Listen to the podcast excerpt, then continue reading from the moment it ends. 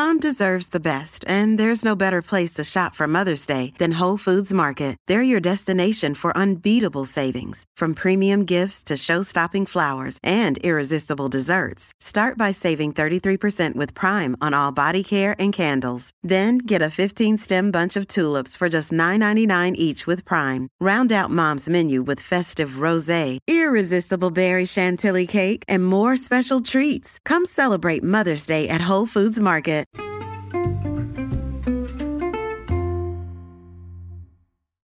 Hi, everybody, and welcome to the Dr. Psych Mom Show.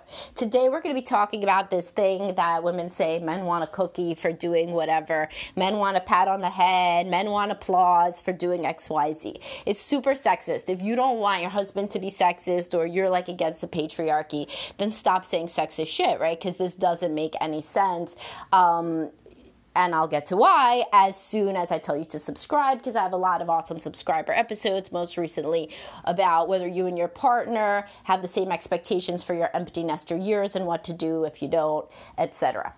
Okay, so a lot of times, um, nowadays, of course, used to be different. Women, in my experience, say a lot of more sexist shit than um, men on average. At least on, in, among the people that, among the men that are open minded enough to come to couples counseling, the women say more bad shit about men than the men say about women. So you don't want to act like this, particularly because you're training up the next generation. If you have a son, you certainly don't want nasty things said about men in the world. And if you don't have a son, it's possible your daughter will marry a boy and a man, and in that case, you want the marriage to go well without her having expectations and assumptions that men are stupid and useless, right? It's commonsensical. Um, so it's also wrong, you know? So if you're somebody who prides yourself on things being like right and based on reality, then this this isn't right. You know, I talked about in the shit test podcast, I talked about how men frequently think that women are like setting them up through these like shit tests, like to prove their masculinity. And I'm like, no. Uh, women with uh, maybe borderline personality disorder, women do that. But the average woman doesn't think, hmm, Hmm, how can I make a test for my husband today? It's just like not real. And it's extremely sexist and misogynistic. But I gave an example. It's like the idea of the man cold. I don't know. I work with so many high achieving men. They don't take days off work like ever you know i mean like if anything they should be and they're not they do all the same shit even the same workout you know when they're sick so the idea of the man cold has like nothing to do with reality. I mean, we're talking about like I work with men who've been in the military. You don't ever take off. You know, the point is that the idea of men being weak and useless or women being uh, manipulative and sly, this should be situated in a prior generation of antiquated stereotypes that people realize no longer have relevance and never really did. Um, so the other one is this idea that when my husband does chores around the house, he wants a pat on the head or he wants a cookie. And meanwhile, I do everything in the whole world without asking for any recognition. If this is really true, then you got to work on some martyr tendencies yourself because you are not supposed to be doing everything and asking for no recognition. In fact, there was this article making the rounds about like how terrible this man was. Uh, you probably saw it on Facebook or something. How terrible this man was because his wife wanted appreciation for being a stay-at-home mom, and he said, "Why? I don't ask for appreciation for my job. Why would she want appreciation for that?" And everybody was on the side of the woman. How would that be accurate, right? If you're also supposed to be, if it's supposed to be this fake thing that women do everything without ever asking for appreciation, then why did she ask for appreciation? And why was everybody on her side that he should be appreciating her? It doesn't make any sense. So, how about the idea that both genders want appreciation?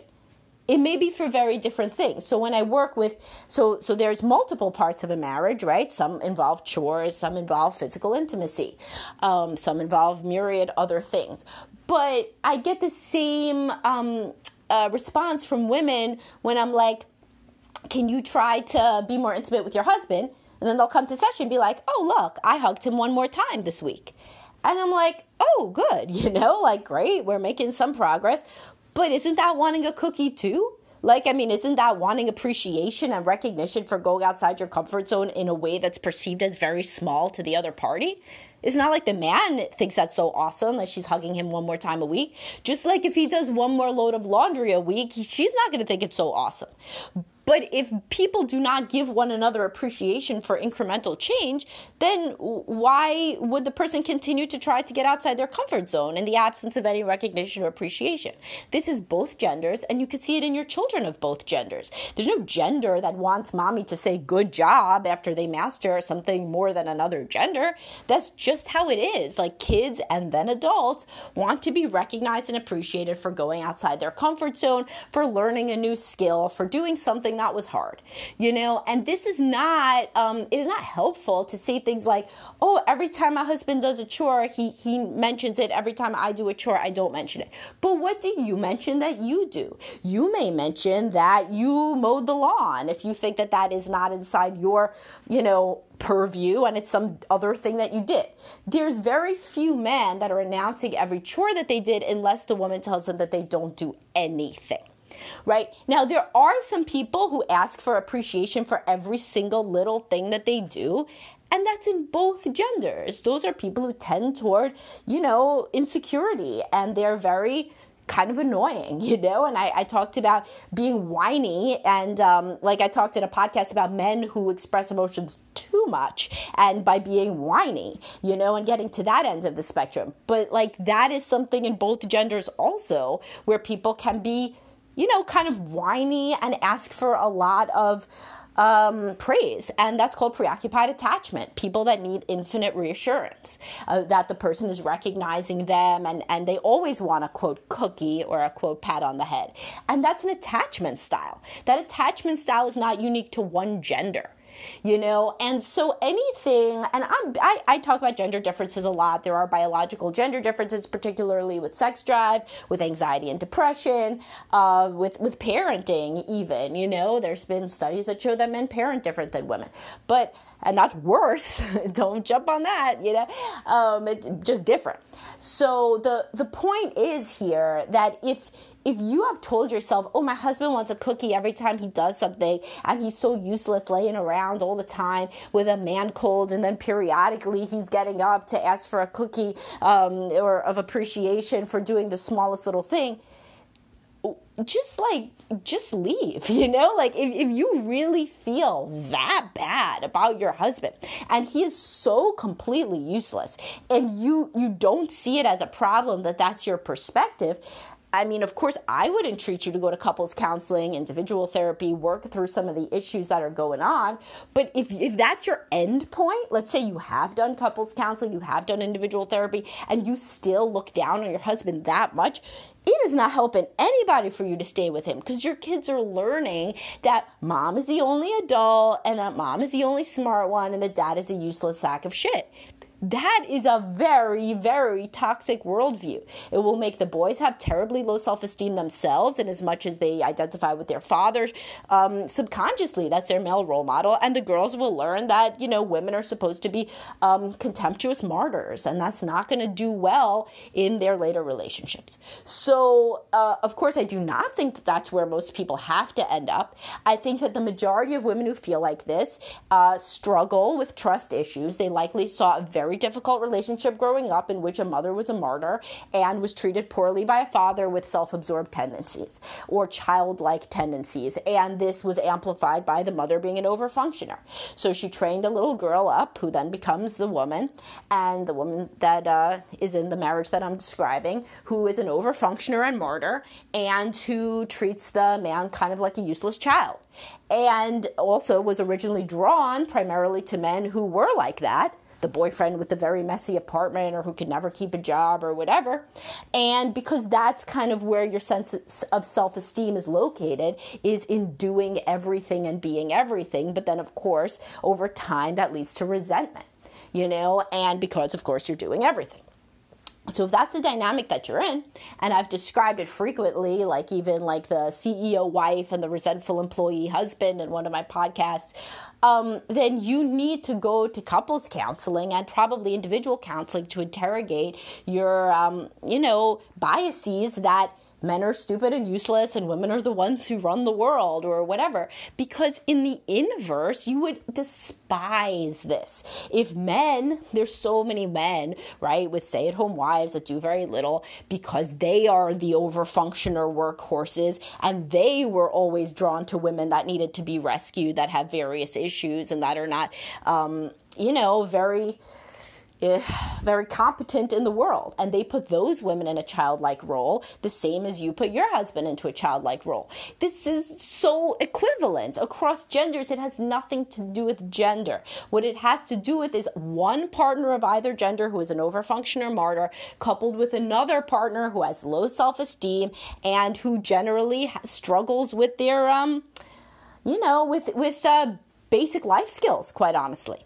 And so in the beginning, one rescued the other and then as things go forth, and especially once kids come into the picture, the rescuer over functioner workhorse person starts to become increasingly angry with and contemptuous of the more childlike person, particularly as they start to kind of resent their own choice of this person when they see that this person is really unable to contribute to a household. The person is unable to contribute to a household not only because of their own issues, which were there in some ways in the in the beginning as well, but but also because of their um, continued uh, involvement in a dynamic in which they're looked down on and can't really do anything to the other person's specifications and standards. So this is a very, very um, common dynamic like my Mr. Perfect and his crazy wife and then the the the wife who does everything the martyred wife and the man child husband those are the gender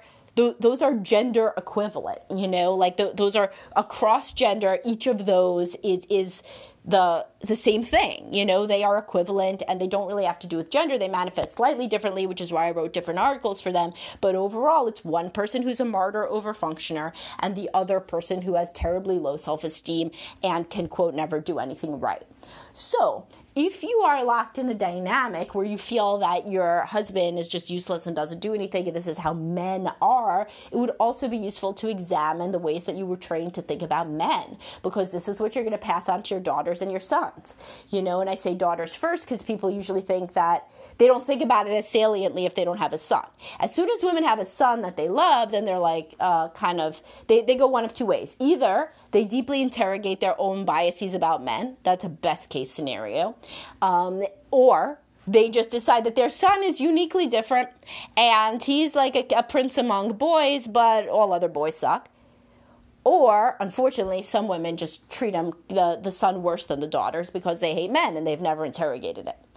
So you don't want to be in any of these situations. You want to be in the first one, rather. You want to be in the one where you, if you do have anti male biases that you learned at home, you learn to work through them, see their origin, usually in the relationship between your parents. And usually, such women are raised by mothers who have a very similar belief system of looking down on men could be completely valid to the mom. She could have been abused. There's so many women, by the way, who have mothers that had sexual trauma and were then raised by a woman who very understandably hates and fears men, but then passed this down to the woman who then becomes like, um, you know, trapped in this same belief system despite herself not having those experiences. She was just parented by somebody who did. This is intergenerational transmission of trauma. So, the, the point is there are very few instances that I see of a quote man cold. And these people that have the man cold, there's an equivalent number of women who have a woman cold, you know, who have a chronic pain and chronic this and chronic that and can never get up. I'm I'm not saying shit about it. I have migraine. I've struggled with depression myself. I understand that that's real. But then if there's men who are felled by a cold, that's real too. Those people struggle too. They probably struggle with depression, quite honestly. And the cold is just the last thing that tips them over the edge into non functional. You know, there are stronger, f- physically stronger and physically weaker people. There are mentally stronger and mentally weaker people. And by weaker, it's not like um, stupider, like that might sound, but it's people who struggle more, who had more difficult upbringings, more exposure to trauma. You know, there are different ways that both men and women can act in response to a stressor that have nothing to do with gender at all.